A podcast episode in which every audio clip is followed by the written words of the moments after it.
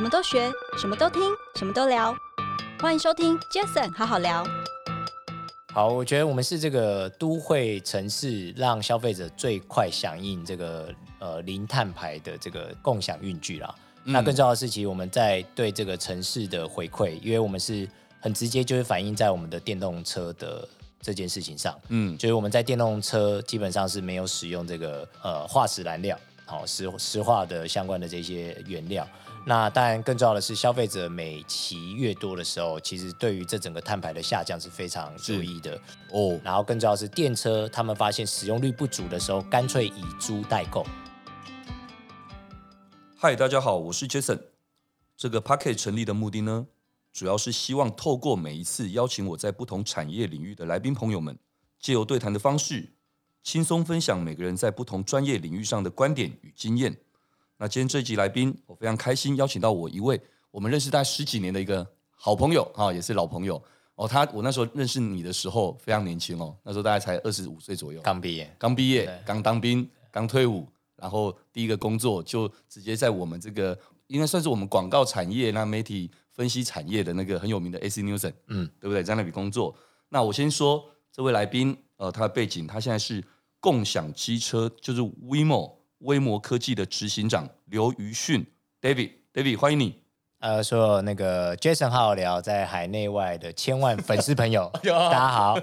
哇，太好了，你一定有听过宝博士的那个 Podcast，所以才知道 原来都是千万粉丝啊。没错，一定是。对，OK，我想刚刚提到哦，真的老朋友就很开心，今天邀请 David 过来。那 David，其实我认识你那时候，我们大概十几年前，那时候你刚进到 AC Nielsen 哦，就在大家都知道 AC Nielsen 是一个市调然后分析的一个很有名的一个公司。那那个时候，其实你到 AC Nielsen，其实我知道，其实大概一两年左右的时间而已，因为我印象很深刻，大概认识没多久，哎，因为那个 AppWorks 的那个创业的那个竞赛那个那个平台，哎，我知道你就创业了。哦，而且创业就创了一个非常大家也耳熟能详的哦，Choke TV，那乃至于后来被 Line 所青睐，然后就我们现在大家熟知的 Line TV，嗯，的执行长。嗯、那你后来一路来到现在，其实这一年来你又投入了 WeMo 这样的一个 business，所以我想是不是简单的让 David 自己介绍自己？你不包括你过去所学的，包括后来哎进到这个产业到后来创业的这个过程，是不是简单跟大家分享一下？好啊，那今天就来花这一点点时间，来跟大家来好好聊一下。Choco 到 WeMo，好吧，对就是两个有押韵呢。的确，在二零一一年的时候，二零一零年其实退伍的时候，我是加入那个 Nielsen，对，对然后那个美美女老板也是那个圈内好友好友 Sonia，现在 Meta，对。那其实那时候就加入，就是一退伍之后就加入了那个 AC Nielsen，好，其实叫 The Nielsen Company 的 Online Team，然后担任这个 Account Manager。那其实从学生时期啦，其实一直都很想要做网络服务。是，那那个毕业的时候，其实一直想要赚点钱，然后可以就是走上创业之路。是，我记得我跟 Sonia 在那个。第一次，这个当然可能说来忘忘记了，就是在第一次就是那种主管新人加入的 one on one，是，我就跟他讲说，我好想创业。哦，你那时候第一个工作就跟你第一个老板就说这句话。对，对，他那时候就跟我讲说，他那个因为他是耶鲁毕业的，耶鲁毕业的，对，然后他他有告诉我在美国参加入过一些 startup，对，哇，我对那种故事就非常的兴奋。对，对，没错。对，但是无论如何，这个口袋没半毛钱，所以就是还是需要上班工作。然后更重要的是，因为我在那个职位，其实是很快速的认识所有台湾在这个 online media 的这个说整个业态是的样貌，还有重要的人，也包含 Jason 哥啊，谢谢。因为那时候是 IMA 的理事长，对对对，我那时候就现在 DMA 的理事长，现在的 DMA 数位行销协会的理事长。对，所以那时候其实蛮蛮好玩的，就这个这个，因为我一直都想要往 online 走，然后想要做 internet service。然后在那个职位可以让我很快速的知道整个产整个产业的现现现况，整个产业的样态是什么。然后碰到这些 key man，然后也得到很多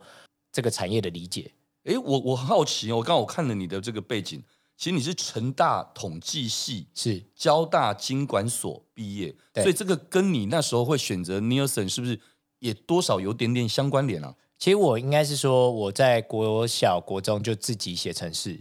然后到高中的时候，其实就经营班网啊等等的。但因为其实我我自己觉得，如果我要走写程式这一条路，呃，我我觉得我的那个可以看得到自己可以走到的位置是什么，是。可以感受得到。因为这个也也碰到很多写程式厉害的人，对，所以就觉得说，哎，我好像对商业很有兴趣，然后对数据很有兴趣，因为那时候我其实，在那个高中要毕业要填志愿的时候，其实把自己丢在大量的书里面，我看了一个那个陈五福，就是一个非常成功的台湾的戏骨创业家，从零到一百亿，那大概知道说这个数据其实是未来很重要的一个，就是如果 Internet 真的变成人们每天的生活，那 Data 会是一下一个可能这个。潜在的石油跟黄金，那当然现在大家生活中都可以信手拈来说出一二这 big data 的事情，对，但是但那时候对我来讲，我在选志愿的时候就有有这个 belief 了，我我被说服了，至少我被说服了。那如果那时候说服我，那我觉得这条路好像就可以前进。那我好奇的是，那你那时候在 Nielsen 那一年多的时间，后来当然创业这条路本来就是你很清楚希望有机会可以去走的这条路。那是不是这么说好了？就是所以 AppsWorks 像那个时候 AppsWorks 这样的一个平台，确实也帮助了你，是有一个可以舞台进来的一个点，这应该很重要，对不对？因为我觉得我自己说实在，我这个我我自己觉得蛮幸运的啦。因为其实我从看 Internet 从国高中，就是大概两千年前后。然后他刚刚看到很多好玩的网络服务，透过 Internet 还能做什么事情？是。那那时候其实很多想象，到现在都开始 realize。过了二十年，对。那但是中间其实有整个 Internet 非常寒冷的过程，嗯，也包含了就是我在加入 Nielsen 之后。在 online 整个看整个产业，包含那时候起很多爱系列的嘛，什么爱情公寓啊、爱平网、爱平网等等这一些，所以那时候就觉得，哎，Internet 好像跟我想象中那个所看的那些戏骨的故事又有点不同。嗯，就在台湾显得相对是非常的务实的，是，然后相相对是很扎实的一间企业。是对，那一直到了 AppWorks 的成立，然后到 Mobile Internet 在二零一一年的时候的兴起，我觉得帮台湾带起了就是整个就是在网络创业。甚至是在行动的这一块上面，因为 AppWorks 嘛，A P P Works，对，所以那时候其实，哎，大家觉得好像在 Mobile 上面，台湾可以有自己的一个角色。哇，真的，你这回想起来确实没错。二零一一一二年那时候，其实也是刚刚，可能当然。听众朋友可能不大会理解，就刚刚我们提到所谓 IAMA 是什么协会？其实 IAMA 那时候的协会，那名字很长啊，可我应该还算念得出来，叫台北市网际网路暨媒体经营协会。对，其实就是所有的这个简单讲，泛指跟网络广告媒体相关的公司哦，其实都在这个协会里面。那其实我们刚刚也聊到，二零一一一二年那时候，也因为行动的兴起。所以那时候我们从 IMA 改名协会叫 DMA，嗯，就台北市数位行销经营协会，对，就是变成，哎，它好像不是只是网站的事，而是开始是一个整个 digital 的一一个事情。所以我们那时候把 IMA 改成 DMA，其实那个时候你看也刚好也是我那时候接任理事长，也刚好是我引进日本 AdWords 投资开始做行动广告，其实就是一一二年，而那时候也是你刚好从 Nielsen 离开。加入 AppWorks 这个平台，然后自己创业 Chalk TV 是 Chalk TV 这样的一个题目，其实我刚录音之前有聊到，其实辛苦哎、欸，因为那是重资本的一个 一个事情哎、欸。可是以你那样子一年多的一个社会职场人，然后当然你自己很大量的阅读，然后想要去做这些事情，你那时候怎样的想法，而且敢勇于去。尝试这一块，而且最后还有这么好的成绩，是不是聊聊看 Choco TV？好啊，讲 Choco TV 之前啊，当然应该要聊到最早的起点是 Choco Labs。就我们其实那时候其实想要做的是，台湾因为有了在地的 App 开发商，其实我们 Day One 的时候就觉得决定要所有的。开发跟资源就要投入 Apps 的开发跟发行，对，所以我们在 Choco Labs 里面就想要承载了，就是可能你想象得到，我们那时候觉得 Google 或 Facebook 或这些 Global 大的巨头不会做的 Local 的这些 App 服务，是，所以我们就定义了说这些十一住行生活娱乐的 Apps，然后可以在台湾，因为有了这个 Choco Labs，然后我们可以把一些服务做好，包含了像什么 U Bike 让我骑，就是台湾第一个找 U Bike 的这个 App。还有像什么台铁订票快手啊，然后还有在 YouTube 上面看什么 MV 看到宝啊等等的这些做，透过 YouTube 的 Open API，然后帮大家省去这个找寻的时间，然后我们透过分类分级，让消费者可以很快速的直接看到他们想要看的影音内容。所以 Choco Labs 那时候其实前前后后开发了六十二六十二个 Apps。其中有这么多啊，对啊，二十六个 App 是排到台湾 iOS 跟 Android 排行榜的冠军。就这些都是你那时候是一个一个团队，还是说一个联盟，还是一个公司里面做了六十几个？其实那时候我们大概整个团队公司规模大概是二十来个人，三分之一是工程师啊。我这样就这样陆陆续续就做了多久之内做了三年内，三年就做了六十几个 app 啊，然后活跃用户大概就两三百万个活跃用户，就越活跃哦。OK，所以是从这里才后来慢慢的抽丝剥茧去决定要很清楚 focus 在串流语音的这件事。所以应该是也不是我们这中，就这中间其实也经历了一些二零一五、二零一六，其实智慧型手机从二零一一开始创业的时候，十个人里面大概只有两个、两到三个人有智慧型手机。对，到了二零一五，到了到了二零一六，其实我们看得到十个人里面可能已经有七个人左右有有智慧型手机了。对，那我们也看得到，我们说 App 里面的这个成长可能都相对比较趋缓。对，有一些还是持续在往上，但是就感觉那动能不像二零一一到二零一五一样这么的强劲。对，所以我们就回头检视了一下，我们在说 Apps 里面是不是有任何可以让我们再专注。可以找到下一波成长动能，找到下一波成长引擎的。那、嗯、我发现串流这个这个题目好像是可以值得进去。其实真的，其实 David 真的是也是看的挺前面的。说真的，那个时候我们大家现在什么 Netflix 什么什么都还大家还不知道，或者还念不出来玩。对对，可是其实你那时候算看得蛮前面，而且重点是你也很愿意去投入。所以在这一块你看到之后，后来应该。一定有很多辛苦的地方，是不是简单的聊一下？好，我我觉得那过程蛮有趣的，就是我们其实我会给自己一段时间，跟团队一段时间，我们设定一个目标，然后那个目标我们当然用尽全力去达成，然后但是有时候会看到那个压力点是存在的，所以我就跟团队很认真检视说啊，我们必须要往串流这边去前进了，是。或又或者是一些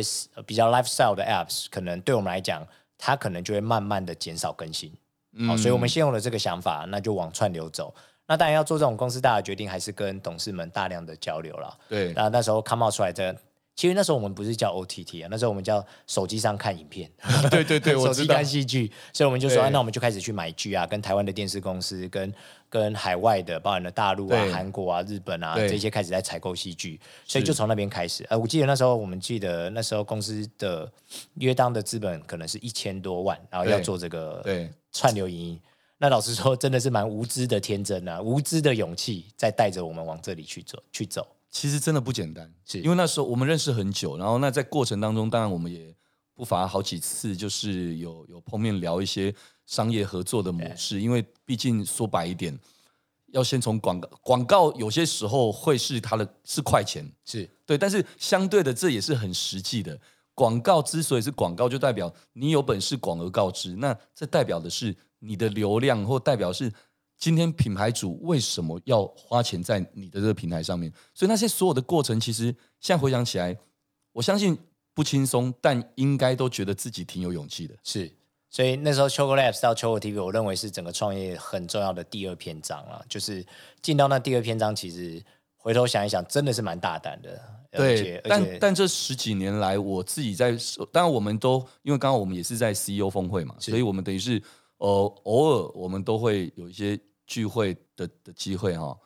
我对 David 的印象很深刻，就是其实不管你那时候在二十五岁的时候在 Nielsen 的那样的一个时代，或者后来创业 Choke TV 的那个时代，到即便后来被 Line 青睐了，然后被 Line 并购，然后进去当 Line TV 的 CEO 的那个时候，或者是现在的 WeMo CEO 的时候。其实说真的，我觉得 David 有一点让我觉得很棒，就是其实始终如一。我觉得你给人家感觉就是就是一个邻家 邻家大男孩的一个年轻人，屁，屁孩了，没有没有没有到屁孩，因为因为我跟 David 认识十几年，包括你看你到到你结婚对。哦，到现在好几个小孩的，对，对我婚礼有去，到好几个小孩的爸爸等等这些，我觉得其实 David 其实始终如一，给我的感觉，因为我觉得有些时候人有时候。就是在意这种感觉，嗯，至少我自己也自诩，我也要用这种感觉给别人。呃，就整个始终如一，这是真的，业界都知道的。对，就是，就我觉得其实就做自己嘛。哦，我们刚刚一直提到说做自己，所以其实大家现在很轻松的听你在聊这些，但其实我知道那过程当中真的一点都不轻松哦，我差点说说出那种 对不雅的话，对，对，真的可恶，一点都不是那么轻松。但其实这些养分确实也带给了你现在成熟，带给你的现在的高度跟格局。嗯，可以这么说。我觉得高度格局，但还不敢定义这样啊。但我觉得是的确经一事长一智哦。所以中间我觉得大部分时间，尤其是在创业期，每天在处理的都是那些不如人愿，或者是不如预期，然后怎么让他可以往自己想要设定的目标再前进一点？对，对那当然，其实刚刚聊到了哦，就是 CHOTV 年代到后来 Line TV 的这些年来，那又是怎么样的契机？我觉得我们就要聊到了现在你很 focus 在做的这个 WeMo 哇，大家都知道 WeMo 这又是一个重资本的产业 哇！我刚才听到说什么一台车子多少钱？你们有至少七千台哇等等，光这个最基本的就是一。一个资本是，更别说后面的很多大家看不到的后台营运啊、营运啊、网络服务等等这些，所以我觉得在这一块，怎么样的契机让你又到了这边？那这样子我们等下才比较好去聊聊 WeMo 是什么，跟 WeMo 你接下来想要带领他到哪边去？其实离开 Line TV 之后，我因为还是循着这个内容产业，就是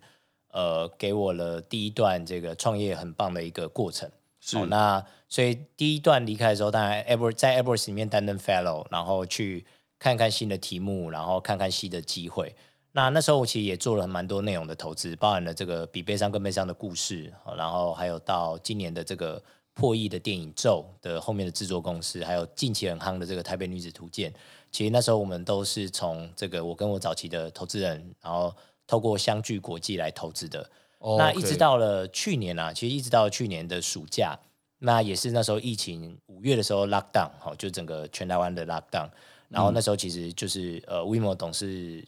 董事们就有来跟我接触，那那那时候当然在聊的是说哦，我曾经把这公司从零到一，一到十，然后在十到一百的过程里面都经历过完整一遭。那那其实那时候 WeMo 遇到的那个整个状况蛮值得我去一起跟着现在的创，就是在 WeMo 的创办人 Jeffrey 跟 Jay。一起聊聊，看有没有能够帮助公司的成长。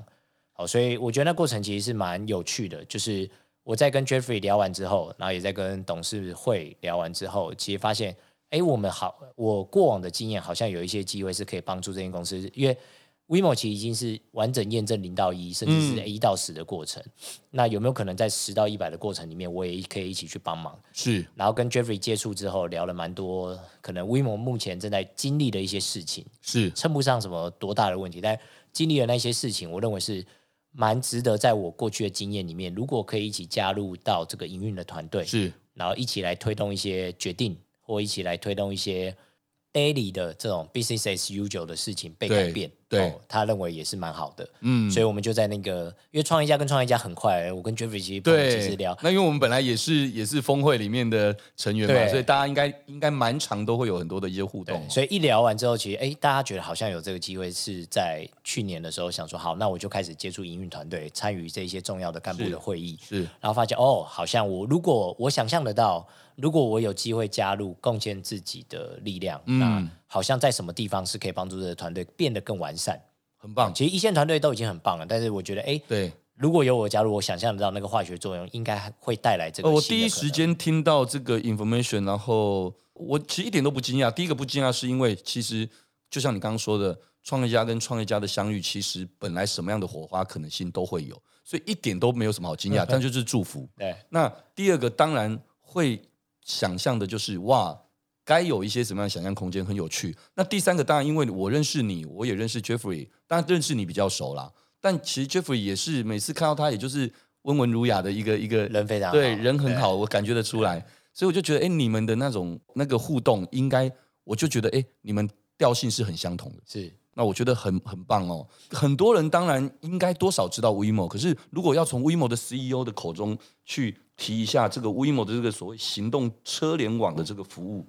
如何为消费者带来生活的便利？David 会怎么去介绍自己的 WeMo？好，所以 WeMo 其实是在做这整个智慧交通，就是 Smart Mobility 的解决方案。嗯，那最早其实前面的六年期间，其实我们专注做好一件事情，就是让这些电动机车可以在双北跟高雄我们所营运区的范围。被大家透过手机所租借使用，对，好，所以这是最早的一个 smart mobility 的应用。嗯嗯，那我们最早的想法其实是很简单，因为在在这个呃前往近邻碳排的这个时代，对，其实有转电这是第一个很大的趋势。是，再来消费者这个 Gen Z，我觉得 Z 世代的消费者其实是从自由转到共享。他不想想要再拥有一台车，他想要 pay by consumption，是就想要透过消费的时候，就我有用到再再花我的钱。对，那第三个当然就是这些车子本来是线下的转联网了，嗯，所以 WeMo 其实 almost 是在这三个很大的机会里面去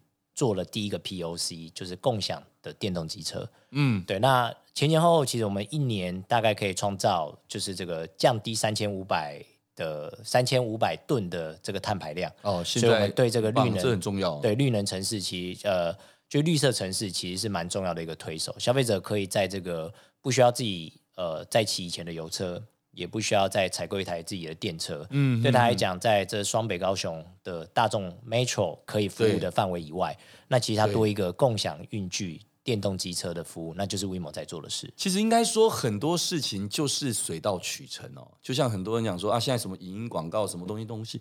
我觉得其实那些东西其实很久前很多人都可以说，但如果网络不够成熟，没办法。是，如果大家 smartphone 不够人手一支，没办法。是一样的。那很多东西有的是前人教育，有的是因为市场的氛围的造就出来的。那就好像举例。其实，Podcast 两年前哦，所谓的 Podcast 元年，很多人到现在问我，我都很简单两句话就带完了。我说 Podcast 是什么？就是没有影像的 YouTube 啊，呵是。就是没有时间限制的 Radio，对，就知道。On Demand，对。对，对。那一样的，其实 WeMo 就是大家知道的 U-Bike。对，U-Bike 其实大家都知道，这些都是共享经济，是共享的这样的事情。只是你就把脚踏车换成机车，而且这机车又是电动机车，对，所以它得到的是哇，它可能比脚踏车更怎么样的便利性？它得到的是碳排放的这一个，你也有一点参与，嗯，一点支持贡献的这个。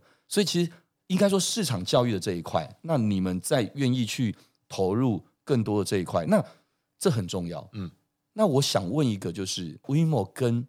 这个所谓的竞品，就市场上应该有几家嘛？这些竞品等等的差异化大概在哪边？我相信一定很多人也会想要从这里面去了解这个部分吧。好，我我觉得 WeMo 在我们自己啦自诩，或者是我们其实站在整个市场上，我们其实一直都很清楚，我们其实是最贴近消费者使用情境的一个一个品牌，共享品牌，嗯、因为我们大量从消费者的数据里面去提供对的方案。然后让消费者可以更轻易的进到这个共享的电车、电动机车的这个世界。所以，像我们自己，呃，我们是今年也首创呃首创推动了这个台湾第一个呃共享机车的订阅制。所以我们推出了这个 WeMo Pass，就一个月月付九九，其他其实就可以有三趟的二十分钟之内免费骑。因为我们在这个消费者的洞察里面，其实看得到，在主要的这些都会区的消费者，其实在这个共享机车其实约当就是三到五趟的骑乘量，所以我们呢希望让消我们跟消费者的关系变得更简单。我们不希望他在路上的时候，哎，想要移动的时候，可能会有很多不一样的选择性。嗯，那我们让消费者直接就是使用 WeMo Pass，因为订阅了 WeMo Pass，直接使用 WeMo，然后我们再把 WeMo Pass 呢跟更多其他的商户一起合作。因为你看，其实人的一人的每天其实十一住行娱乐。把形拿掉，其实食衣住娱乐其实都跟形是高度的互补，高度的相关。哦，咚咚咚！所以我们想要把 WeMo Pass 打打造成是所有都会生活里面很重要的一个核心一个环节。OK，所以简单说就是 David Jeffrey，你你们要打造的这件事情，等于说也是说你把自己的这个差异化竞争力给拉出来。其实你看的不是只是所谓的行这件事，是不是只是要解决你。出行 A 点到 B 点这件事情，或者是那因为 A 点到 B 点，所以我要去创造很多很多的便利性，当然很好。但其实你可能把，就像你刚刚说的，贴近消费者是什么意思？我不是只是要搞定你 A 点到 B 点，而是我甚至帮助你为什么要从 A 点到那个 B 点？没错，因为 A 跟 B 其实行本身不存在目的。对他，而是他今天为什么从 A 到 B，他的状态改变，他可能是去赴一场约，对，或者是他去做一件他必须要去做的事情，或这是他生活中每天必须要呃去到的一个地方。对，所以我们把那个动机跟那个目的搞清楚。那其实我们现在跟很多的商户，譬如说我们跟方闹，就是我们这个在、嗯、在今年 WeMo Pass 推出的时候，就有这个七五折的电影。兑换券，哇，所以它就可以让消费者的骑乘就多了这个延展性。嗯，所以 WeMo Pass 的消费者对我们来讲，我们就无比的宠爱他们，更贴近消费者的日常，然后让他的 A 跟 B 之间都有因为 WeMo Pass 的选择可以变得不一样。哇，其实真的就是像我说，Jason 好好聊这个节目，我想一直在推广的，其实就三个字啊，就打群架。嗯，我觉得就是打群架，是就是大家一起把各自的资源拿出来啊，方闹啊，我们也都都很熟，大家一起把自己各自所拥有的，加上这个，我们一起创造出一个给使用者最贴近他这个最 friendly 的的一个使用环境。是，那而且这件事情，不管在说真的，再从 brand 或者是从实际的这个使用者体验来讲，其实对方闹也好，对 WeMo 来好，或者是对消费者来讲，其实都是三赢了。是，其实我们对消费者也包含了他今天可能越骑越多，因为其实我们发现，其实，在大家的竞争过程里面，大家都在比补贴战，哦，这是 Internet 很常见的的第一个常做的事情。但我对补贴战就会觉得，哎。就我我不喜欢这种战役啊，就是那没有价值的感觉。所以像我们这个越骑越多越便宜，嗯，这个是我对我核心消费者的一个 commitment。然后再来就是我们可能随着不同的骑乘趟数，嗯，比如说我们骑到八趟就可以保证兑换一支麦当劳的蛋卷冰淇淋。哦，真的？对，是真的。然后我们在这个月。就是订阅了 WeMo Pass，我们跟 Momo 合作，因为 Momo 在双十二其实主打很大哦，对，所以他只要订阅的时候，其实就立即立即享有一百块的 Mo 币，不限金额直接使用哇。然后还有在我们的礼拜三、礼拜六的这个会员日是三呃两百块跟那个两百块的 Mo 币的回馈哇。哎，你也真的是把真的身边的资源真的 真的都用的整合起来，很棒啊！而且这这就是。要你的原因呢？对，没有，还有 还有，其实我们跟一个新创团队叫 Tracko，他是帮、oh, 就帮这个都市生活这些文明的的上班族帮你倒垃圾的服务。哦、oh,，我有听说过这个。我们上个月的时候跟他服务的时候，其实蛮多人都去都去使用这个，就是。帮你倒垃圾的服务啊，因为确实不一定是每个人家庭都都是可以有管理员帮忙倒垃圾，呃哦，所以有这样的服务。对啊，所以我觉得 WeMo Pass 是我们的心中想法很简单，就是让消费者因为花了这九十九，它不止在骑乘上是有意义的，而是它整个十一住行生活娱乐都可以，因为有了 WeMo Pass 而连接到，然后而且是越骑越便宜。我们最高骑到二十趟以上，其实我们超多用户都骑到二十趟以上。我们是可以直接这在这一趟上是八折的优惠哦。我觉得感觉起来，WeMo 这个实际线下的这个体验的这件事情，可是感觉起来好像在跟在线上玩游戏的感觉还是挺像的哦。是，你们真的是把以前做 App 的这个精神跟这个技术，把它真的从物联网到车联网，把它用得淋漓尽致。就消费者经营吧，应该应该是说，我们越了解消费者，我们提供给他生活中越需要的东西。然后让我们的关系变得简单，而不是在各家竞争对手看谁补贴厉害啊，或者是大家很随机的去赚到一趟骑乘量。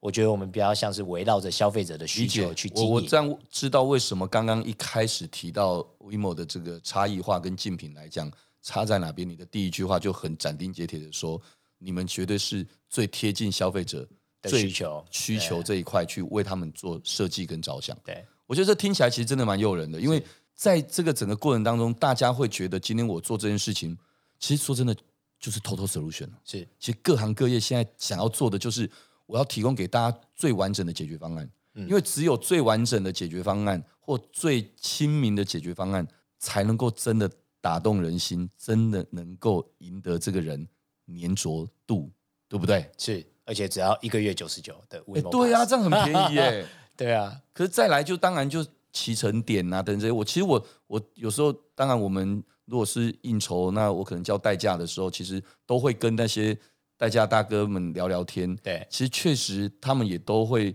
我觉得你们这些服务真的帮了蛮多这些周边的这些生态变得更好哎。对，其实这种这种代驾业其实蛮喜欢用 WeMo 的，没错。对，然后我们最早就有类似的方案给。对，然后回过头来，其实你看。也帮助了大家，你自己也可能会要需要掉代驾，所以代驾他们能够这样子，所以他们就更有，你就更容易叫得到代驾。是，所以这所有一切这些都是一个非常好的良性循环，一环扣一环。对对，没错。刚刚提到了，当然这个这个提到很重要一点，就是电动机车，就是所谓的绿能永续。嗯，其实绿能永续，也就是像现在所谓的 ESG，其实是非常非常的显学哦，是是整个国际这一块大家都在讲的事情，甚至于最近常常看到很多的新闻跳出来，就是哇，这个什么要做哪一国的生意，或做什么大客户的生意，如果你没有怎么样的这个永续绿能的这个方案或等等，他们不做你生意。对，所以这件事情非常的重要。那刚刚你也提到了，说你们其实也都不断的在这一块可以很量化出来，对这个地球贡献了多少。那 WeMo 是如何去创造出这个绿能永续的友善行车生态呢？就不单只是电动机车，但电动机车当然就已经是一一件事了，但应该不止，因为我们刚才讲绿能永续生态嘛，是对这个生态是不是简单的也可以跟大家分享一下？好，我觉得我们是这个都会城市，让消费者最快响应这个呃零碳排的这个共享运具啦。嗯、那更重要的是，其实我们在对这个城市的回馈，因为我们是很直接，就是反映在我们的电动车的。这件事情上，嗯，就是我们在电动车基本上是没有使用这个呃化石燃料，好石石化的相关的这些原料。嗯、那当然更重要的是，消费者每骑越多的时候，其实对于这整个碳排的下降是非常注意的。是，是因为我们在像我刚才从北市府过来，嗯、对，就是市府那边，其实我们去签订一个 MOU，是北市府他们有计划性在二零五零这个零碳排，在 COP twenty seven 以后，这全世界最大的共识。然后现在要把油车转成电车哦，然后更重要的是电车，他们发现使用率不足的时候，干脆以租代购，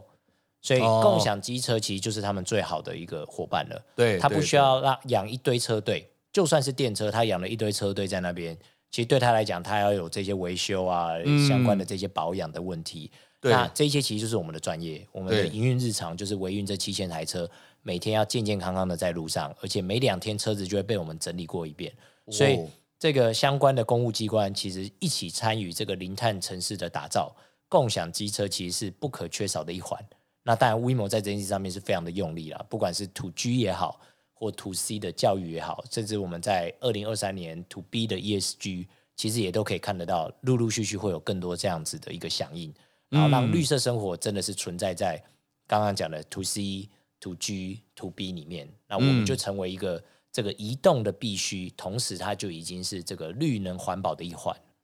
哇，太太太有趣了哦！我觉得刚好，我刚刚本来下一个问题就想问你的问题，其实刚刚你其实也简单的分享了一些了，主动分享了一些，但但我相信可能还有一些，就是说，其实呃，尤其现在我想后疫情时代嘛，哈，现在是不是在下半年，或者说接下来二零二三，是不是有一些什么样的计划？除了你刚刚提到那些之外，WeMo 还有没有什么？值得大家所期待的一些计划，我觉得二零二三年最值得期待的大概就是我们新车新城市，跟我们其实会 onboarding 这个四轮的运具，哦、还有更多的租赁伙伴上来。所谓四轮的运具，就是就是就是汽车吗？对，四轮电动车。哦 哦，对，真的、啊。我们在今年暑假的时候，其实我们的核心概念在前面六年打造这个 smart mobility 的第一个阶段，就证明我们可以自己营运车队，然后有软硬体的服务。那这是第一阶段。那从我上任之后开始，我们就在想说，我们的核心能力有没有机会加速这个地球，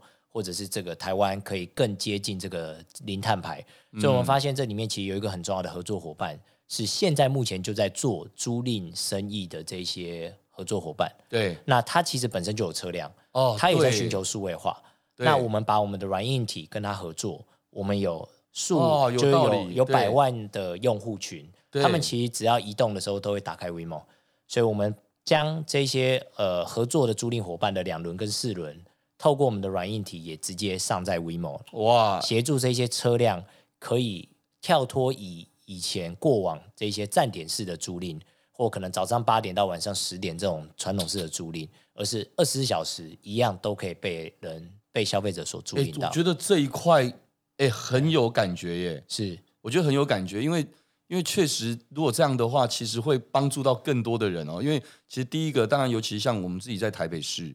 呃，有些人真的会觉得说，那要就一翻两瞪眼，就是他有车但很少开，或他干脆不要买车。对对，那或者是他有车，但就每天哦买了车，那也就只要勉强开。嗯、其实他事实上他可以不用开是也没关系。那未来有这样的一些这些服务，他可能是有需要的时候再去开，但有需要才付费。那真的整个那个从理财这一块也好，从对地球的有这个绿能贡献也好，或对自己的荷包贡献也好，其实都 都是很大的帮助啊。是啊，所以我觉得定义 WeMo 的这个，因为我们有共享能力的软硬体，在共享给这些租赁业者，嗯、我觉得这对我们来讲是很重要的。二零二三年的一个诅咒，因为唯独这件事情是成立的，我们才可以加速消费者在全台湾各地都一样有两轮跟四轮的运具是可以去使用的。那对租赁业者而言也很有意义，因为他传统的租赁可以做到的事情以外，他有新的生意可以来做。哇，你这一下子就又把你整个那个刚刚说的那个跟其他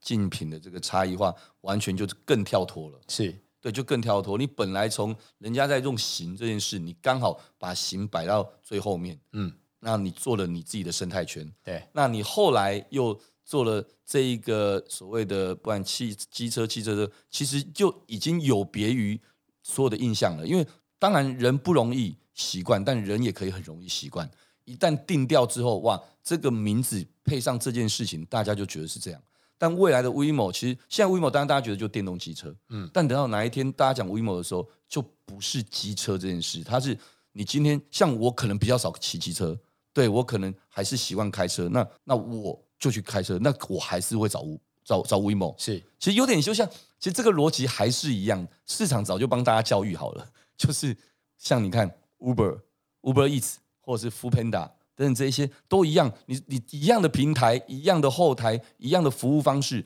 但一种哦，你可以自取；一种你可以外送；哦，一种你可以叫叫这样的餐，那样的餐，就像是你那样的餐叫做两轮，那样的餐叫四轮。对，其实你只是把大家已经习惯的东西，那你在这后面，当然你要做帮大家做整合，是整合好之后，大家就干嘛？就自在的去使用就好，就打开来就好，打开 WeMo 就可以了。对，就打开什么？吃到东西，打开什么两轮的来，是打开什么四轮的就来。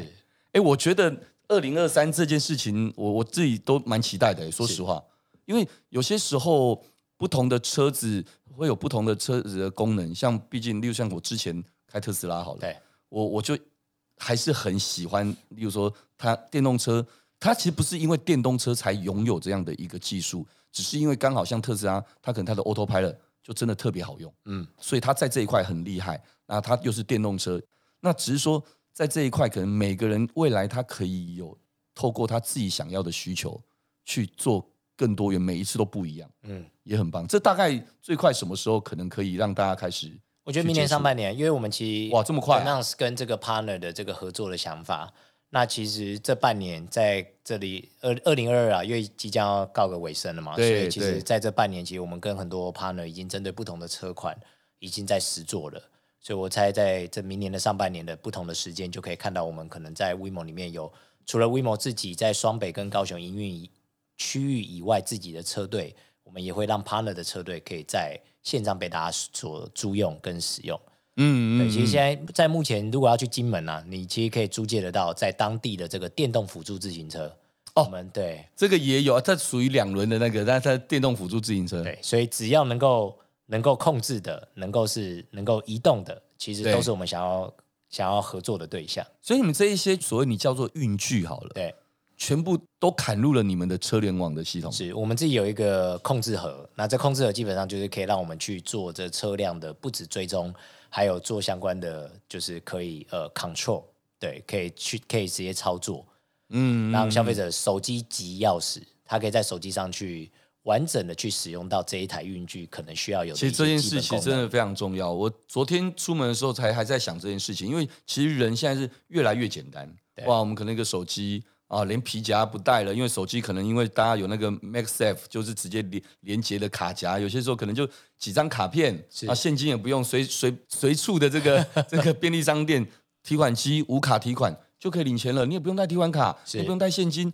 很多东西越来越简单。我昨天在想说，哇，我现在车车钥匙，我其实连车钥匙都不用带，就用手机。当然有啦，之前像特斯拉就就又有，但不是每个到目前还没有。但我相信这种东西一定也都是未来。是的趋势，就 keyless 啊，对啊，对，就是，所以其实我相信，呃，刚刚 David 提到的，在这一块应该也是会让人家蛮期待。是，那其实最后我也想聊一下哦，其实刚好昨天刚好是那个我们刚刚提到，昨天 FB 都被洗版，台北马 台北马拉松，对，刚结束，对，台北马拉松，对因为我觉得第一个，其实很多人会可能大家只是在轻松的在听一个人的故事，但其实我觉得刚好借由 Jason 好好聊，我就想跟大家分享。当然，我自己这这两年我，我我在台大 EMBA，其实我自己也被那样的一个氛围给给影响、给感染了。就是我也会觉得运动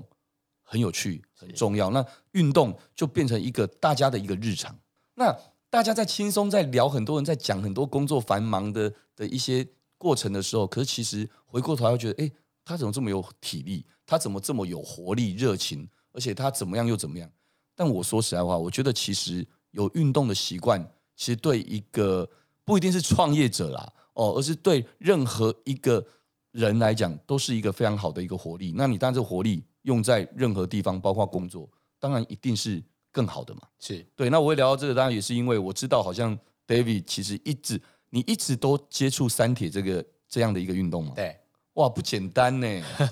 对，所以我一直在十几年来看你都是瘦瘦的，都不会有那种所谓什么胖啦，或等等，你都是一直很矜持。嗯、你要不要跟大家聊一下，为什么这么热衷三铁？还有这个跟你的